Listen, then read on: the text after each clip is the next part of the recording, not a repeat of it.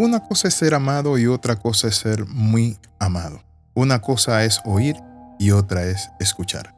Bienvenido al devocional titulado Amados y Escuchados. La Biblia nos dice a nosotros algo de un hombre, que sus oraciones eran escuchadas, pero también el corazón de Dios latía a favor de él. ¿Sabemos nosotros lo que es ser amado? Recordemos que hay muchas cosas que en la vida no solemos ver, y una de ellas es cuando somos muy amados de Dios. Dicen las escrituras que Daniel, quien era muy amado por Dios, propuso en su corazón buscarle por una petición que tenía. Pero lo que nos sorprende es que 21 días estuvo orando y a los 21 días llega un ángel. Un ángel como que un poco apurado y lo que sorprende es que lo saluda de la siguiente manera. Daniel, varón muy amado. Miremos lo que dice la Biblia. El ángel a Daniel le dice lo siguiente. Usted es varón muy amado. O sea, usted en el cielo tiene punto con el Todopoderoso. Le hago otra pregunta. ¿Se siente usted amado por el Padre? Yo me he sentido así.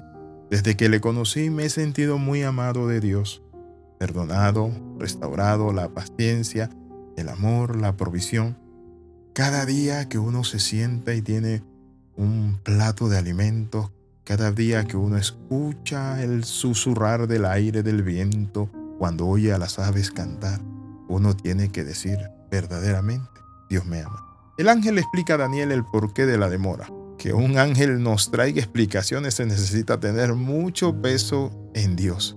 Y el ángel llega como pidiendo la excusa y le dice, Daniel, desde que propusiste en tu corazón a orar, los cielos se movieron inmediatamente. O sea, la voz tuya, Daniel, es reconocida. Qué lindo es cuando podemos entender eso que cuando oramos nuestro Padre nos escucha. Pero el problema es que muchas personas no creen que sus oraciones el Padre las lleva, las guarda y las escucha y la responde. Por eso el salmista David decía, pon mis lágrimas en tu redoma, porque el salmista también estaba consciente de que cuando lloraba ante la presencia de Dios, el Señor tomaba esas lágrimas y la ponía en su redoma.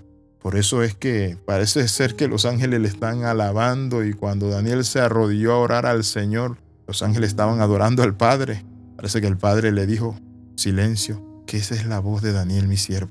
Me imagino, Dios conocía la voz de Daniel allá arriba. Y como que Dios se apura y dice, oh, ese es Daniel, mi hijo, que me está pidiendo algo. Yo lo amo mucho a él. Y mandó un ángel y dijo, llévenle a Daniel lo que ha pedido.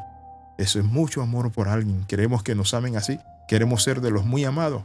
Hay gente que pide y pide y nada, pero también hay gente que Dios los bendice al darles.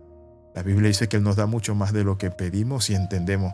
A estas alturas Hoy, en este siglo XXI, se necesitan hombres y mujeres que muevan los cielos arriba, que cuando hablen aquí puedan ser escuchados allá, porque son muy amados de Dios. Quiero invitarte en esta hora para que tú invites al Padre y comiences a tener una relación y estar en esa posición de ser muy amado de Dios. ¿Y cómo sé que soy muy amado de Dios? ¿Saben por qué lo sé?